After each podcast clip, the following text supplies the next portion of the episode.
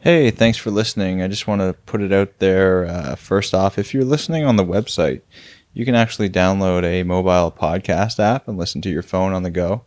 It's mostly what I do for other podcasts. Uh, the app I use is called Stitcher. It's free. There's a couple advertisements, but it's not too bad. Apple also has their own podcast app. Uh, the the Overcast is another good one that I've used before. Um, other than that, uh, no more housekeeping. If you want to keep up with some social media stuff, I'm Curious Jord Podcast on Instagram and um, Facebook. I am just Curious Jord Pod. Other than that, this episode I sit down to talk with Dr. Philip Hiscock, who is a former professor at Memorial University here in Newfoundland. We talk about um, folklore, like what is it basically, and uh, how it's different from pop pop culture, and how some folklore can become pop culture, and vice versa. We also get into a few uh, uh, Newfoundland traditions and beliefs and uh, rituals, and sort of demystify uh, their origins a little bit, or at least get into the theories about some of these uh, strange uh, practices here on the island. And overall, it was a really good conversation. I just want to thank Philip again for coming in, and I hope you enjoy.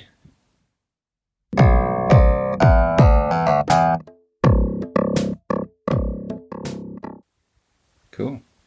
All right, I'm here with Dr. Philip Hiscock. You were a professor at MUN. Yes. For how long? Well, I worked at MUN for um, best part of 40 years, but I wasn't a professor all that time. I was an archivist for the first 21 years. And then the last, uh, I have to do the arithmetic now, I can't remember, 17 or 18 years anyway, I was in, on faculty. And uh, I retired just uh, over a year ago. I retired on my 65th birthday in uh, September 2017. Congratulations. well, thank you. Um, so we're here today to talk about Newfoundland folklore. Uh, just before we dive into it, can you sort of give me your definition of what folklore is and what that oh, would encompass? Well, um, people have different definitions, and they're they're kind of school book definitions that I could bore you and your listeners with. But I, am not going to do that. Uh, for a long time, I taught my students, and I worked from the idea that what folklore is is informal uh, culture, informal knowledge, informal things that we do. And by that, the informal part is really important. It's, in other words, it's not formal culture. Informal culture then is the stuff that is, you know, taught in schools or used for commercial purposes or whatever. You know, the stuff that's codified somewhere. Informal culture, folklore, is the stuff that varies and it, it's used by ordinary people for different purposes and you, know, you tell a joke, well, that's informal culture. You, know, you uh, read a, a, a, script from a, a, play, well, that's formal culture there. Now, there are informal aspects of that, but, uh, you know, the, the ends, I know where the ends of the continuum are. Uh, is it the middle area is all gray. Is it typically um, more oral history? Can be oral. You know, it's primarily oral, I guess. Uh, it's not all oral history in the sense that people usually use that term. Uh, but lots of things, uh, folklorists like to make a distinction uh, regularly between the, the tangible and the intangible. And both of those can be can have aspects that are interesting to the folklorist. Okay. I, I, started to say both of those things can be folklore. Uh, well, that that's a trippy you know, it's a it's a thing to trip you up uh, to say that, but there's certainly folkloric aspects to say I don't know the fence you built this summer around your your house, or or uh, the uh, color scheme that you used in painting the you know the kitchen and the counter and you know all those sorts of things. Well, those are in some ways tangible, and at the same time, there's certainly folkloric aspects too. I don't know the story that you know, and you're not sure that your sisters know about how your parents met, you know, or something like that. that and that's intangible. Uh, so, and that's oral history, that, that, that thing. Uh, but then, you know, you may have nicknames for uh, all the different kinds of kids that were in your high school. You know, n- not nicknames for the individuals, but for the groups. Although the individuals just as much, those nicknames are are, uh, are folklore. And again, that's intangible. So there's a huge array of stuff that is folklore that Yeah. is, is thought of as folklore by folklorists. So it almost seems like um, there would be some sort of like controversy or debate over where those edges blur, where it falls into folklore. Yes, there could be if people were kind of pole up the hole about it. You know, Yeah. But peop most most folklorists aren't. They're uh, they're pretty loose about these things while keeping the edges in mind. You know, uh, most folklorists will very quickly tell you what the difference is between popular culture and folklore. On the other hand, they're very interested in popular culture because popular culture is often where folklore. It, well, it's it's part of a one of my teachers was Peter Narvaez. He talked about the folklore popular culture continuum, and in some ways, it's a it's a, a dynamic continuum, a kind of a circle, in the sense that both feed into the other. Each one feeds into the other, and uh, so uh, popular culture is largely a uh, a force that that invents or that produces or gives uh, gives resource to folklore.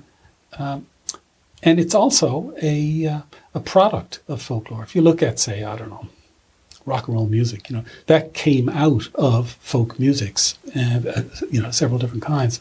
And uh, uh, on the other hand, you know, the, the songs that uh, get sung at, you know, song nights in a bar, you know, traditional folk songs, often they were the product of earlier periods of popular culture. So folklorists understand the difference between popular culture and folklore. Many many folklorists see themselves just as much popular culturists as they are folklorists, Yeah. but they don't get hung up on the border. Yeah. Um, so we're in Newfoundland, and Newfoundland seems to me like I've, I've never heard a discussion about folklore so intense as when I'm in Newfoundland. People are talking about traditions and beliefs, and it seems like Newfoundland's a, a pretty rich place for folklore in general. Um, why do you think that is? If that is the case, Sure, it's the case, yeah. Um, the but there's nothing kind of intrinsic about Newfoundland folklore that that makes it the case. Um, instead, it's it's something that uh, a long time ago, 125 years ago, people were coming to Newfoundland and saying, "Oh my God, the folklore here! This is great!" and and writing articles for the Journal of American Folklore in the United States, you know, big newspapers and stuff. And Newfoundlanders were aware that their ordinary day-to-day culture was seen as some, somehow exotic. So even over a century ago, there was a sense by Newfoundlanders that there was something special here in the language, and the customs, and song, songs, in the beliefs, uh, and that uh, that's carried on. I mean, for that, that's been a kind of unbroken awareness. So there's a self-consciousness of folklore in Newfoundland, and a pride that goes with that. A you know perfectly well-founded pride in that, that has led, I think, to uh, uh, a kind of uh, snowball effect of production of popular culture elements of folklore. So today we have a very, very rich popular culture of folklore, where people, you know, have careers performing folk songs and Yeah. inventing new folk songs to, to perform, and uh, those songs becoming folk songs, uh, which uh, didn't really exist in any large numbers anyway, uh, 60 or 80 or 100 years ago. Uh, that, and that just keeps on going. So Newfoundland has a, a love uh, in its culture, its general culture, a love of local culture, and an awareness that local culture is often very um, uh, separate from other outside cultures or you know the so-called hegemonic culture of North America, you know Hollywood and so on. Uh, they have that awareness, and they also have an awareness that audiences like to hear that productive element in culture. And that's true both in terms of stages, you know, like whether it's, you know, making a new CD in February month, you know, for RPM Challenge or, or uh, you know, performing at a bar or at a folk festival, as well as in daily face-to-face life. So people love to hear other people using Newfoundland words, and then and then you know kind of bouncing it around and, and saying, oh, well, that's not exactly what my mother used to say. She used to say, you know, and they've got something else, and then it becomes a whole conversation in itself, and and it's it's partly uh, built on a on a pride, a pride in, and a, a strong sense of cultural separateness. You, So- do you think that separateness is largely due to the fact that uh, we're on an island here? You think Perhaps. symbolically, I think that plays a role in it. Um, certainly symbolically. uh, so you get remakes of songs uh, like the Brendan Behan song "Thank God We're Surrounded by by Water" about Ireland came here. Tom Cahill rewrote it into a Newfoundland one, which Joan Morrissey made so popular and which keeps getting resurrected you know, 50 years later. Uh, the the islandness of Newfoundland is really important to Newfoundland. Uh, just you know, take the ferry to Blanc Sablon and go up the road up the south coast to Labrador. There's no sense of islandness No. there, but there is a strong sense of linkage and a strong sense of difference from uh, Newfoundland culture.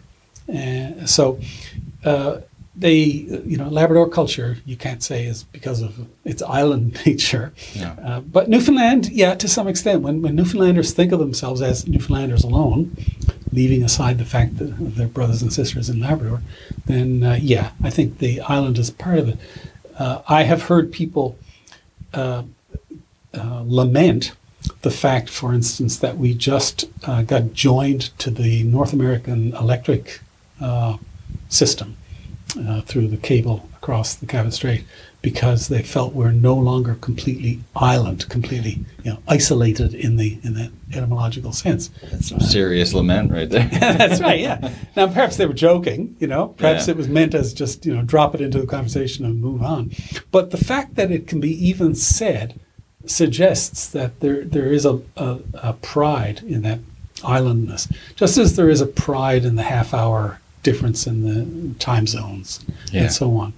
So uh, yeah, I think I think that's part of it. But historically, that that's probably not a very big thing. Although you know, isolation from North American culture, I think, is certainly part historically of why Newfoundland culture evolved separately from North American culture.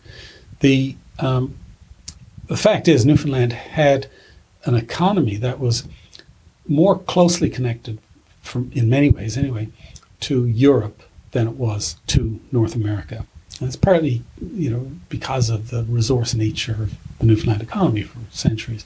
Fish, and the fish was selling primarily back in Europe. Later on, it, it developed other markets uh, through the European trade to the Caribbean and so on. Uh, but it, it never really had a big market into Canada. You know, there were people who were selling, say, potatoes from Placentia Bay, who were selling them to Canada. Um, but uh, you know that wasn't a big uh, trade. Um people had family. Uh, by the uh, by the time of the mid 19th century rush from Ireland into America, the, the connections were being made between Newfoundland and America through Boston primarily. And uh, so by the end of the 19th century, there were lots of family connections into the New England states. Um, and different parts of the island of Newfoundland had different kinds of connections. Mm. So, you know, early on there were lots of family connections into Boston, and that retained that was retained really up until the early 50s when it switched into Canada. And uh, parts of, oh, say, Conception Bay had had uh, connections, more connections down into New York City or New Jersey. Again, for work things. In the same way today, so many people over the last 15 or 20 years, so many people have uh, you know had family members who commute back and forth to Alberta to work in the in the oil fields up there. Uh, well, people had uh, relatives who would, to some extent, commute once a year uh, to, uh, say, New York City to work in the in the uh, steel ring, the building of the the big uh, skyscrapers and so on. But largely, Newfoundland was culturally separate, and uh, the schooling system was more like Britain.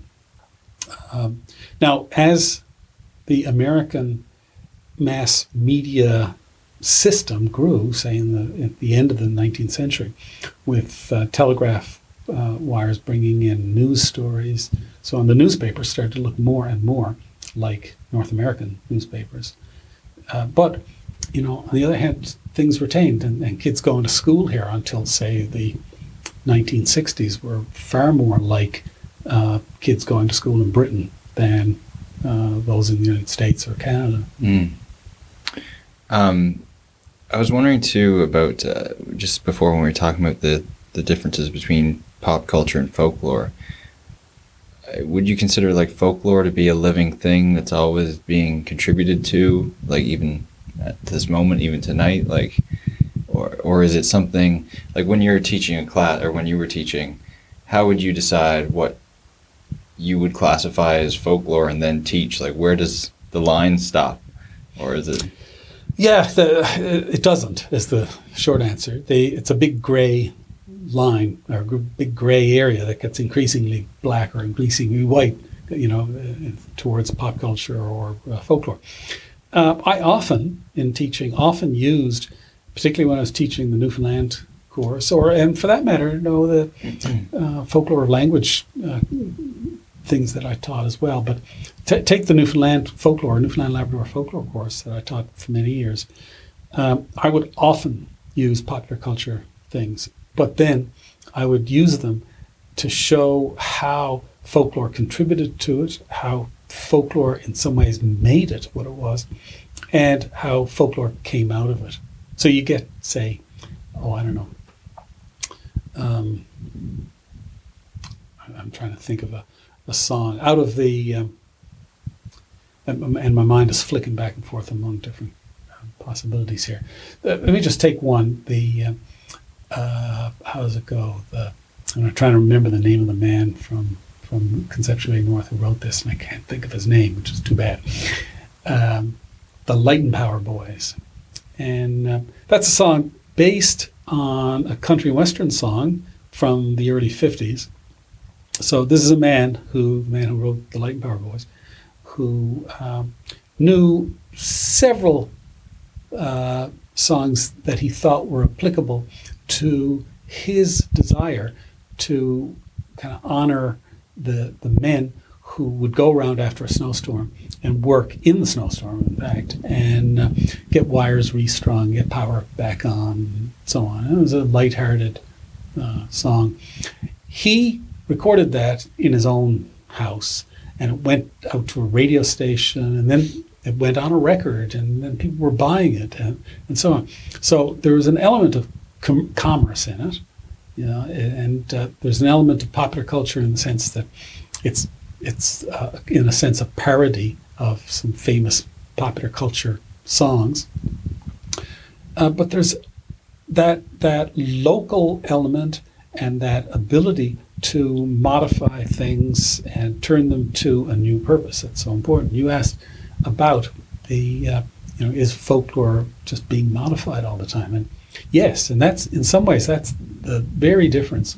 Well i shouldn't say it's the very difference. It's one of the, the important differences between popular culture and folklore in that popular culture items tend to be crystallized. They you know if you're a musician um, you're just dying to produce the best recording you know it might be take 43 or something but god damn it you got it and you've locked it down and then you've sent it to spotify because you've got an agreement with spotify and they take that one recording and that's the one they sell to people you know over and over and over again so if i then say hey i, I heard george just recorded this great song you know I, i'm gonna you know try to get that and i go to spotify and i get it or i download it from itunes or whatever you know i that's the one I get. And likewise, your cousin in Albania and you know your your you know sister-in-law somewhere else and so on, and everybody is getting that same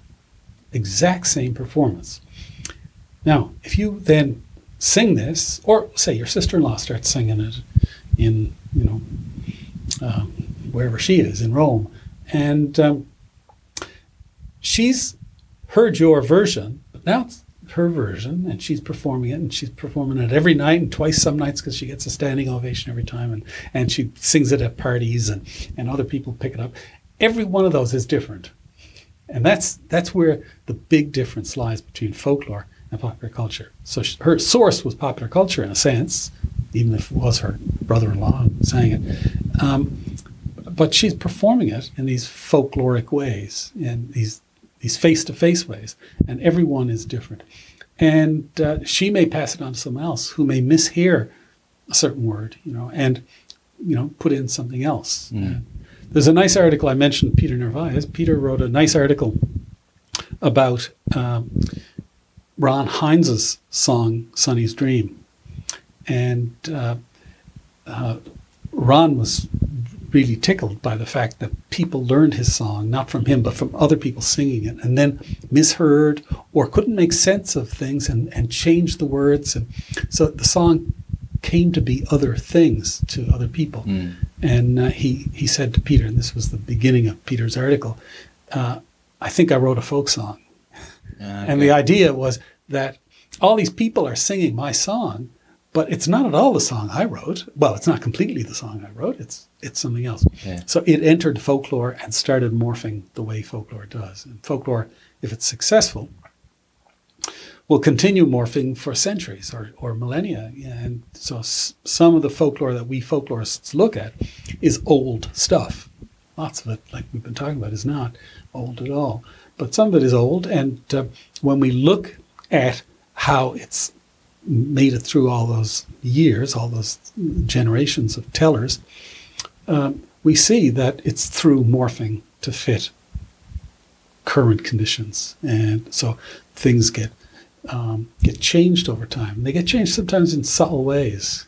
Uh, I did work nearly 20 years ago on a, uh, a legend, a folk legend, historical folk legend uh, from Conception Bay uh, that says that the earliest uh, European settlers, certainly the earliest European baby born in Newfoundland, was to a woman named Sheila, who was a princess, an Irish princess. Was this in Cupid's? Uh, well, yeah, it was based in Cupid's, and she was said to live further down the shore in, in Bristol's Hope, what's now Bristol's Hope, Mosquito. And um, the um, the connections to Cupid's are very, very strong. So um, the uh, that story has only been around for less than hundred years, um, and so there seems to be no historical evidence that the people involved, Princess Sheila and her husband uh, Gilbert Pike, that they ever really existed. The, however, we when we look at the story and how it's told through the four or five generations in the hundred years that it's been around, we see that it has different hooks for different generations. And uh, there's the, the the hook today of kind of this very strong woman who was a wonderful role model for for young women to you know a woman who took control of her community when when it needed it and a woman who who led people and and brought about education and all sorts of things and and then in earlier generations it's about uh, fighting pirates and just the popular culture of piracy was around in the 30s 40s and 50s and and so um, she, you know she was a she and her husband fought and, and sometimes won and sometimes lost against pirates. And in earlier periods again, then it was about how Newfoundland was based in in this uh, this marriage, this fruitful marriage, uh, which came from Irish Catholics and English Protestants, and how Newfoundland needed to get past its Roman Catholic and or its Protestant uh, wars and uh, uh, come together as a single population. So it had all these meanings and others besides. It's the same, well, the same in quotation marks, the same story, but uh, it means different things in different times. And that's so typical of folklore that in different contexts, it, it changes. It changes its uh, meaning. Sometimes it changes its form. That's cool. It's almost like um, people singing the same song but in different ways, right? It's well, sure, song, with different people- meanings and, and yeah. Yeah. So a song that that might be sung to a bunch of young adults might be seen as highly sexualized, but sung to children, it becomes just this wow, this mystical story of good and bad or something. And I'm actually thinking of one in particular, and that's uh, the, when Great Big Sea did. Uh, Roll Me Over Next to the Wall, uh, Captain Wedderburn. They called it just Captain Wedderburn. It's a highly sexualized story about an encounter between two willing participants. and, you know, it's a lovely story for the end of the, the end of the 20th century and the beginning of the 21st century. Uh, however, it's an old song and, you know, hundreds of years old. And in the older forms, it's about a rape, a rape by someone who appears to be the devil. And the woman uh, essentially fends him off with being smarter. Uh, so, same song, sort of, but with completely different meanings in these different contexts. Yeah, it's interesting how it's almost like the the morals of the generation are projecting onto the the meaning of the story or the meaning of the song or whatever the piece of folklore happens. I don't be. think there's any almost involved in that. I think it, it is precisely that. Yeah, I think you've hit on it. Uh, I want to focus in on a couple Newfoundland things that uh, have have just always miffed me, and perhaps others. I don't know if you, I don't know if you have any specific details or origin stories for each of these things, but I'd like to see if you do. Um, mummers has always been an interesting tradition. Mm-hmm. Um, for anyone who doesn't know, basically around Christmas time, uh, in certain communities, uh, your neighbors will dress up in um, whatever they can find, essentially, to disguise their identity, and then they'll go house to house, um, usually playing music and dancing, and you'll offer them a drink, and it's all merry and very festive. That's that's pretty much the gist of it, right? That's a that's a gist of it. I A think yes, it, that's okay. right. Yeah. So what what are the what are the origins of that, or the the ongoing significance of it? Um, well, I'll, I'll try to do both those things because they're interrelated. The origins are murky. Okay. Uh, yeah. Uh, now we we know that they're um, quite. Uh, this is an old custom. It's an old custom that's in no way unique to Newfoundland, uh, and it has, uh, you know, second or third or fourth cousins in customs in uh, Northern Europe and Eastern Europe even today. Um, so um, it's it's something that goes back to um, oh I don't know medieval times. It has uh, again cousins in some other kind of masking ceremonies and some other um, world turned upside down ceremonies that we've seen over the last several hundred years in many places. But just to take the, the Christmas dress up thing, uh, here in Newfoundland, it has uh, two major names. There are other minor names mummering and jannying. And jannying tends to be a word, or the jannies as the noun, tends to be the word used in uh, parts of Newfoundland that are not particularly Irish. In other words, they are particularly West Country English. And we might talk after about West Country versus Irish culture in Newfoundland. The, uh, in some parts of Newfoundland 100 years ago, it was said that, uh, oh, only the Catholics go mummering. Or in some other parts, oh, only the Protestants go mummering. and it was seen by many people as a one, an ethnic, two, a religious, and three, a class based distinction. And it was never universal. Uh, and uh, when in 1861, so that's 150 years ago, 100, almost 160 years ago, um, some mummers killed a man in the Bay Roberts area. The, the first of all, the churches, primarily the, the Protestant churches, and then the government became really upset and tried to outlaw it.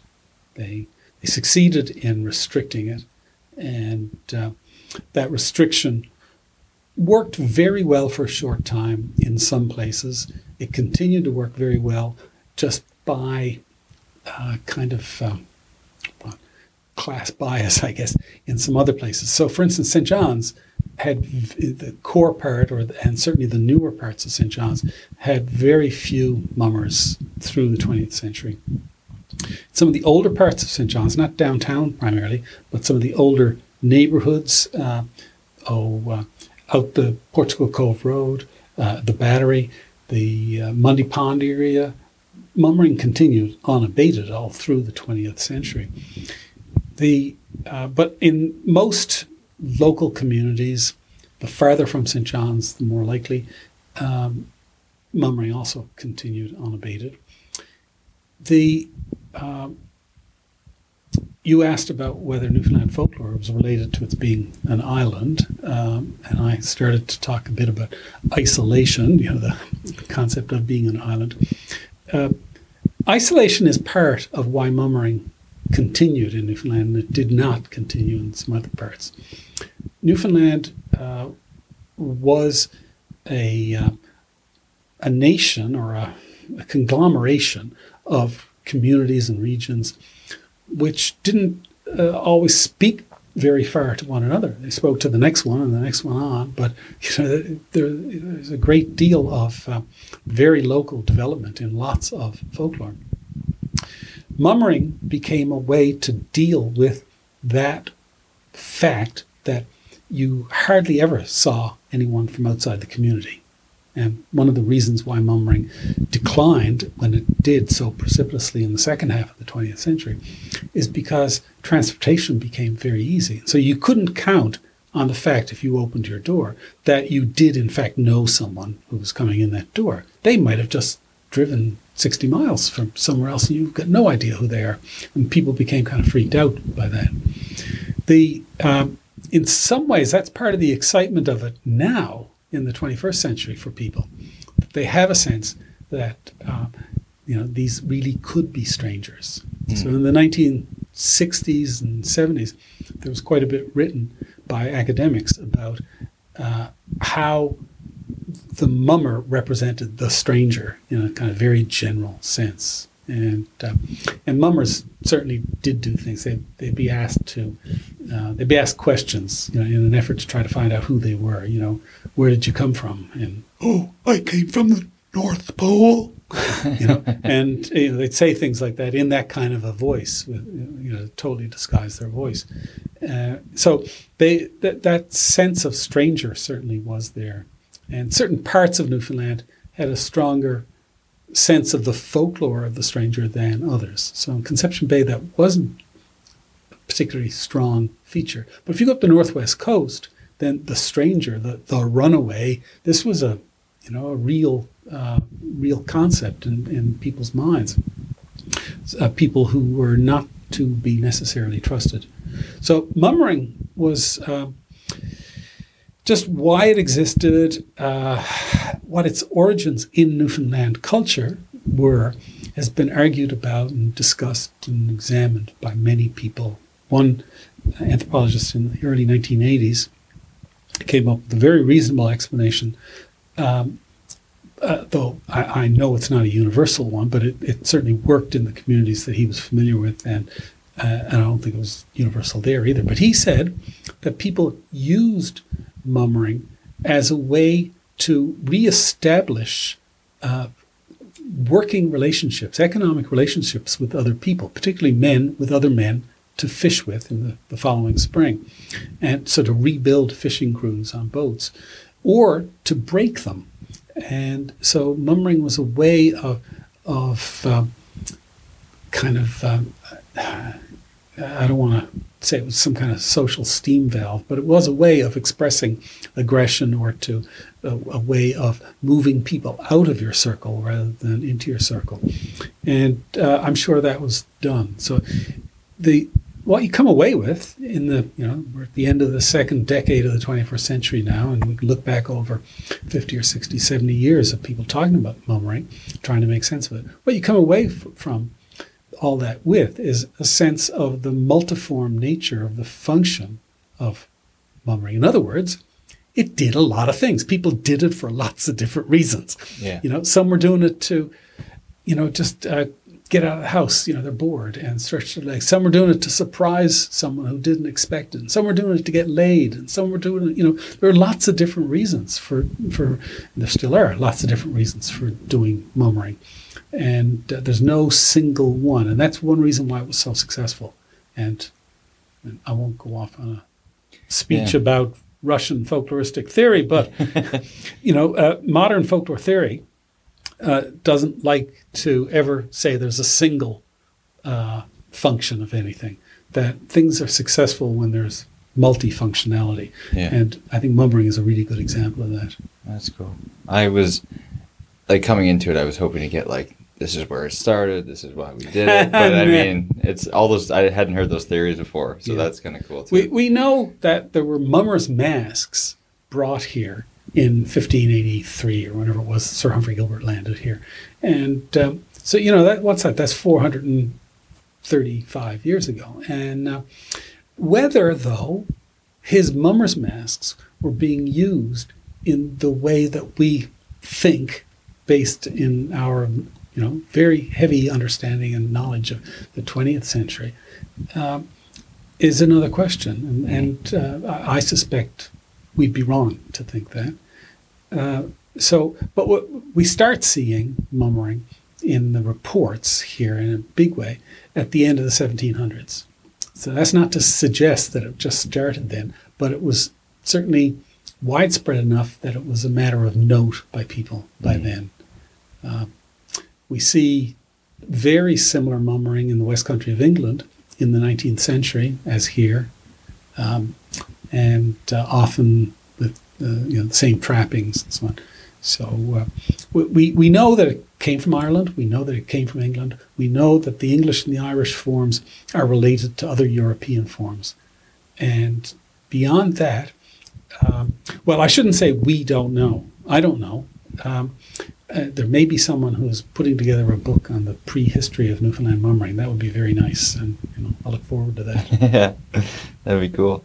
Um, so I work for a beer company and deliver beer uh, on the Southern Shore. hmm So every Wednesday and Thursday, I get to drive down to almost Cappahayden, basically. And I love looking. Clearly, you don't live there because you would have said I drive up to Cappahayden. Yeah, yeah, yeah, up the shore. Right. I still make that mistake from time to time, even though you're going down geographically. Well, in modern sensibility, Yeah, down, yeah. that's another great Newfoundland uh, language thing. You know, it's up is down, down is up with regard to Shoreline. the shoreline. Um, and I know uh, there's like a traditional stories about like fairies and stuff hmm down that way, and I'm not sure if Ferryland is no, not related. Different spelling. I knew that, but like Yeah, and the origin is different. It, uh, Ferryland comes from um, it's a Portuguese word. That's the earliest spellings of it that we see. Um, you know, Farillon, and uh, to be honest, I can't remember the exact meaning of it, but it's something like headland. You know, it's uh, the biggest headland there. You know, it goes out over right the- there. Yeah. yeah, the, out to the, the lighthouse and so on. So uh, that's the origin. However, how the Portuguese word got into English and then pronounced, uh, well, by some as Ferryland. If you're from Ferryland, you don't say Ferryland, you say Furland. Furland. Yeah. It, it's a little different. And uh, but uh, for other people, uh, and people have been making jokes for a long time that it's the land of fairies. And so, I mean, um, when fairy meant unambiguously those people out in the woods who might take you away, that's one thing. But by the middle of the 20th century, that was unam- it wasn't unambiguous. It now it could mean someone who was some male who was effeminate by the Mm. end of the 20th century. So it became a kind of um, uh, I think people used it less that meaning, that understanding of the meaning Yeah. which was always a joke, I think, by the way. You know, it was always used. It wasn't used as the real historical explanation. No. So what is the deal with like that tradition of fairies in Newfoundland? Fairies in the sense of whimsical woods creatures and not feminine men. Right? Yeah. The uh, or uh, little girls dressed in Yeah, uh, yeah. you know sparkly dresses and and sparkly wands and stuff. Um, whimsical might not be the best word to use. okay. Um, whimsical suggests, uh, you know, fun and you know lack of fear and so on. Whereas the Newfoundland fairies have always been kind of scary. Uh, there, there, there are a couple of parallels with mummering uh, and fairies, by the way. Uh, and one of them is the sense of outsiders. So I mentioned that mummering is often um, interpreted as uh, a way of making the, nor- the the everyday into something strange and making people you know well into strangers, and then dealing with the concept of strangers. Well, in a sense, fairies are the same, and so there's been uh, again a lot of uh, academic discussion and analysis and, and surmise about uh, the Newfoundland customs of fairies for the last 30, more than 30 years. Um, one of the, the nicest sets of explanations uh, talk about land or, or areas that are really very familiar in our home territory, and then areas that are beyond that. They're outside, they're the strange area. And you can't really count on that for uh, the same kind of surety of, of you know, security of self that uh, you could in the, the more local areas.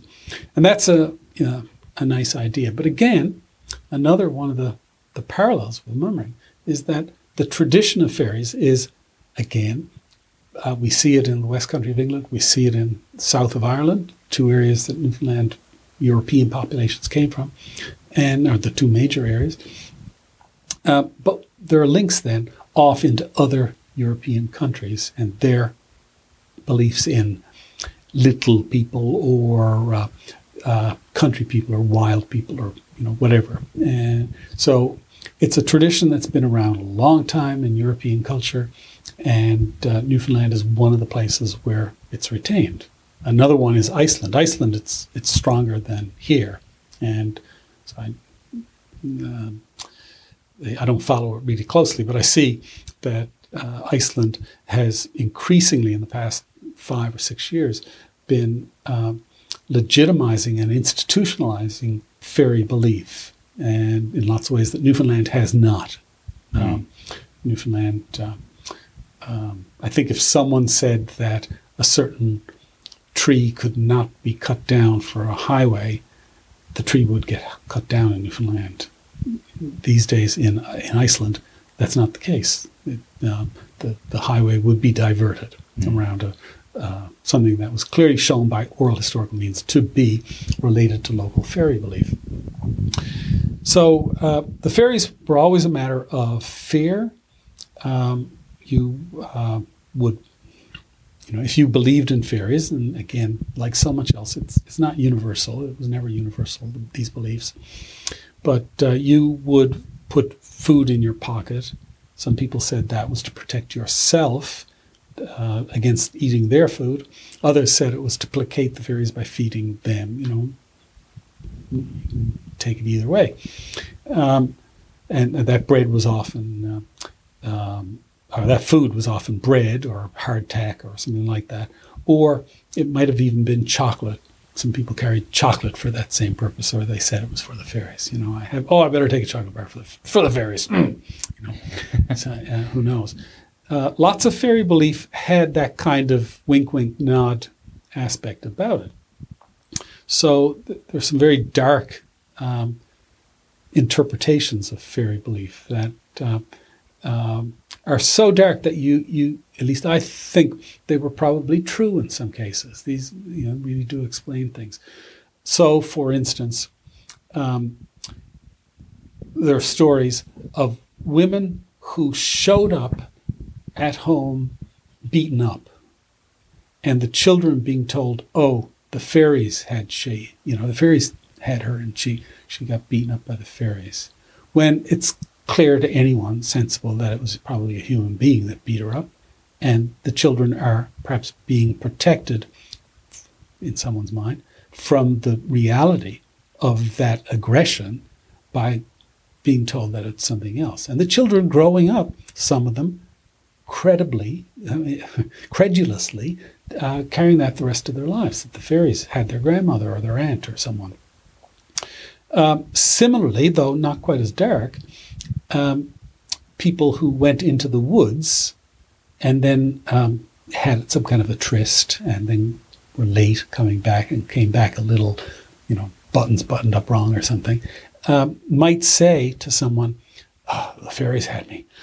and, I, and I, you know, I, I, I, I went in and I lost my way and I know it was the fairies, when in fact they were just simply hiding the fact that they met a favorite person in, in the woods and, you know, had a good time. So, um, you know, we, we know that fairy belief is used for lots of different reasons or has been used.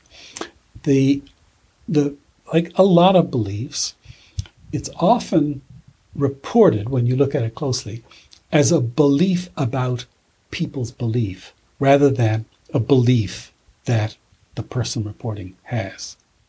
In other words, Can you say that again? yeah. um, instead of being actually a report of belief, it's a report about social views of other people. Okay. And so those people are really weird out there at the end of the road. So they believe in fairies? You know, that kind of thing. Um, so we know that, uh, um, we see this with witch stories as well and uh, other kinds of folklore. Um, often it's a way of talking about people that you don't want to be associated with, particularly. It's a little like the word skeet in modern, uh, in modern Newfoundland English I like that. where skeet is a way of saying, I'm not like that. Yeah. I'm way cooler than that. You know, I'm way more moral than that. I dress way better than that. You know, I certainly don't pick up butts off the road to smoke them. You know, I'm no skeet. You know, so skeet is very much a class word used by middle class people about people they perceive as not middle class. Well, fairy lore has partly been used in that same way to um, to uh, not so much make fun as to kind of uh, diminish or demean other people. Hmm.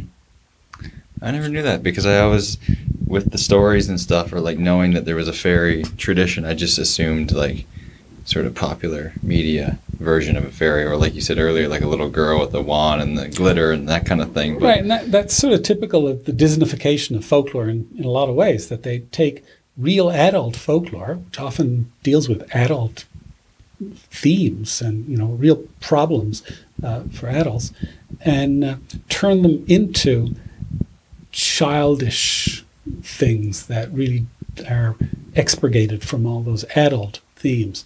So uh, when we look at Disney fairies, it's nothing like real fairies. I mean, the real lore of fairies. Um, now, I, I've in, in talking to you the last five minutes, I've, I've been um, highlighting the uh, a kind of a disbelief, a, a, a tradition of disbelief in fairies. But there are people, I've met lots of them, who believe in fairies. And uh, so for them, these are uh, people who are kind of scary, you know, but they're also kind of cute. And I know one woman who, she's now 90, uh, when she was, uh, she's almost 90, when she was three or four, she's not sure exactly how old she was. She was in her grandmother's garden and uh, she saw a little line of fairies and, and kind of a mix of the popular culture and the local tradition. She, she was certainly scared of them, and her, her grandmother told her that she should be scared of them. Uh, grandmother didn't see them, by the way, but uh, a friend told her about them. But they were all quite short, which is quite different from most fairy lore and from that. And they were all dressed alike. And we do get that tradition, dressed alike, often with pointed hats. This is very much a popular culture image of the, the fairy. Uh, the folklore image of the fairy is much more likely that it will be someone who's dressed just as you and I are, you know, uh, and who looks just like us, same height and so on, but has these powers to to um, uh, stop time for you, to put you to sleep, to uh, uh, to exchange babies, to turn babies into monsters, and so on. wow. I don't want to keep you too long. Um, it's almost four We- o'clock. oh now. well, uh, we can go a little while longer. Um, just one last quick one. Mm-hmm. Uh, Tibbs Eve, is it T I B B or T I P P? or TIB or TIP or yeah, uh, or? TIPSY or uh, well, the short answer is it's December twenty third. Yeah. Um, much longer answer. Um, hinges on the history of this phrase, uh, until Tibbs Eve, which is not at all peculiar to Newfoundland. It's part of the English stock of proverbial phrases going back, uh, oh, at least a couple hundred years anyway, and which simply uh, meant n- never. Uh, you know, it's like there used to be a song, a popular song in the 50s, The Twelfth of Never, which, uh, or, or when people say something like the, a month of Sundays, or uh, they're really just using proverbial phrases to talk about long periods of time or um, uh, or never at all. Well, that's how Tibbs Eve was used for many generations, right up until oh around the Second World War, a little after, when in uh, Newfoundland, somewhere in Newfoundland. I think it was down on the south coast, perhaps in Fortune Bay, perhaps on the Burin Peninsula, maybe even in Placentia Bay side, um, perhaps southwest coast. I'm not sure where. Somebody nailed it down to December 23rd. Now, this is uh, really interesting. One of the traditional responses to a child who, when told, uh, you know, when when the child asks, "So when am I going to get, you know, X?" Uh, and the parent says, uh, "Oh, Tibbs Eve," um, meaning you know you won't, but the child doesn't know that. Then the child, being smart, says, "Well, when is that?" And well, one of the traditional answers by an adult to a child who'd asked that is uh, neither before nor after the New Year, or there was a, there was a series of these that were related to the Christmas season. Now that's that's one sideline point. Another sideline point is there's a whole tradition of extending traditional seasons. So, uh, you know, TGIF, thank God it's Friday, where people down tools at noon and go off to the bar or something, you know, or the idea that you shouldn't start anything new on a Friday. In other words, you quit work. Once you finish something Friday, you, quit work and go home, you know, and so on. Uh, Saint Monday was a 19th century thing in, in uh, industrial Britain where uh, workers wouldn't show up after the weekend, after Sunday, because uh, they were celebrating Saint Monday. I like that one. or uh, or uh, St. Sheila's Day, not related to Sheila NaGeira that we were talking about earlier, but St. Sheila's Day is March 8th. She never existed. March 18th, I'm sorry. she never existed. But she was a good explanation for people who drunk up, uh, who who drunk too much on St. Patrick's Day and then couldn't get to work uh, the next day. So there are all these traditions of extending seasons. Now, Tibbs Eve, um, if you were an old-fashioned Christian of the sort that there are very few today, there are some, you would have seen Advent as being a penitential season, not very much different from Lent in that sense. You gave up things, you didn't party wildly. Uh, yeah, there was a whole lot of things associated with Advent that were also associated with Lent. Advent ends, technically, liturgically, uh, at midnight on Christmas Eve. And so, for lots of people here in Newfoundland, Christmas began midnight, Christmas Eve. Lots of people still today have uh, fish for supper Christmas Eve, and then at midnight they break out the ham and and start drinking, and and they might go off to a church service at midnight and come back and then have this this scoff before going to bed. Uh, that's part of this recognition of the fact that the Christmas season doesn't begin until midnight on Christmas Eve, and that Christmas Eve itself is part of the penitential season. But by the 20th century, Christmas Eve was breaking down. Christmas Eve was really becoming part of the celebration, and people would have drinks in the workplace and so on. And, and you know, the, the, middle of the 20th century, we saw that penitential stuff uh, disappearing for those Christian churches that had carried it on beyond even earlier, when many others gave that up.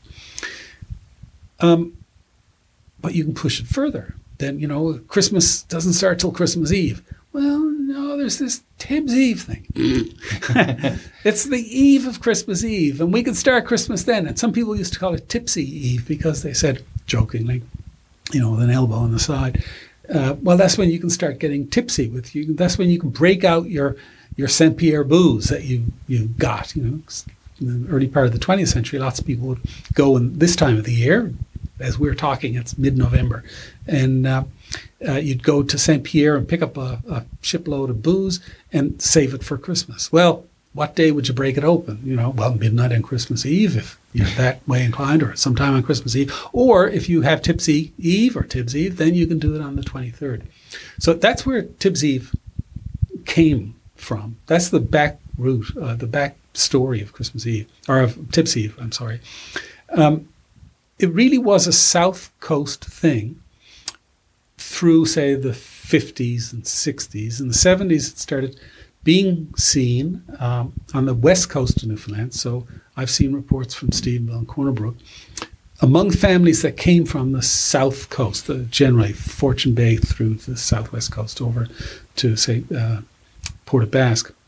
Families came from there up the west coast, brought it with them. And then, starting in the 1990s, just 20 years ago, then we started seeing it here in St. John's. And it caught on really wildly here in St. John's.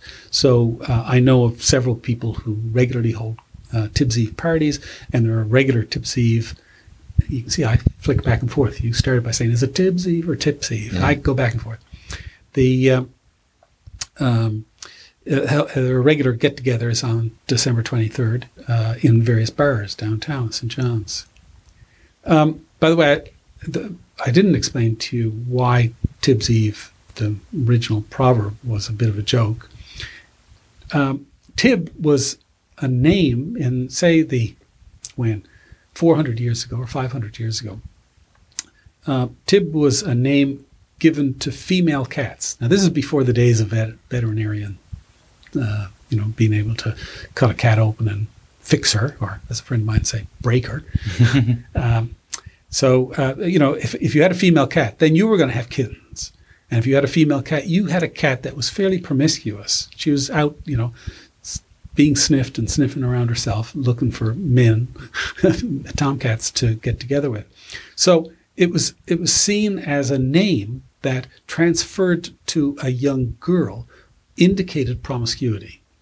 So it was a big joke, and there were there were plays during the Restoration period uh, uh, that have a character named Tib, and it, clearly it's the case that when Tib comes on, the audience laughs. Oh, here comes Tib! Oh, ho, ho, ho! Because they think, oh, well, you know, she's looking to get a bit now soon, and uh, Yeah. that's. That the story is about to turn, and so the idea that there be a Tib's Eve was kind of, uh, you know, caught then because that suggests there's a Saint Tib. When everybody knows that every Tib in the you know in the pub the folk mind was a, a loose woman Yeah. of some sort. And uh, so uh, the idea that there'd be a Tib's Eve was a big joke for adults. That would be that would go over the heads of kids. Yeah, it's cool. Well, thanks so much for uh, demystifying a few of those. well you're welcome um, great, man. Thanks for coming in again. no problem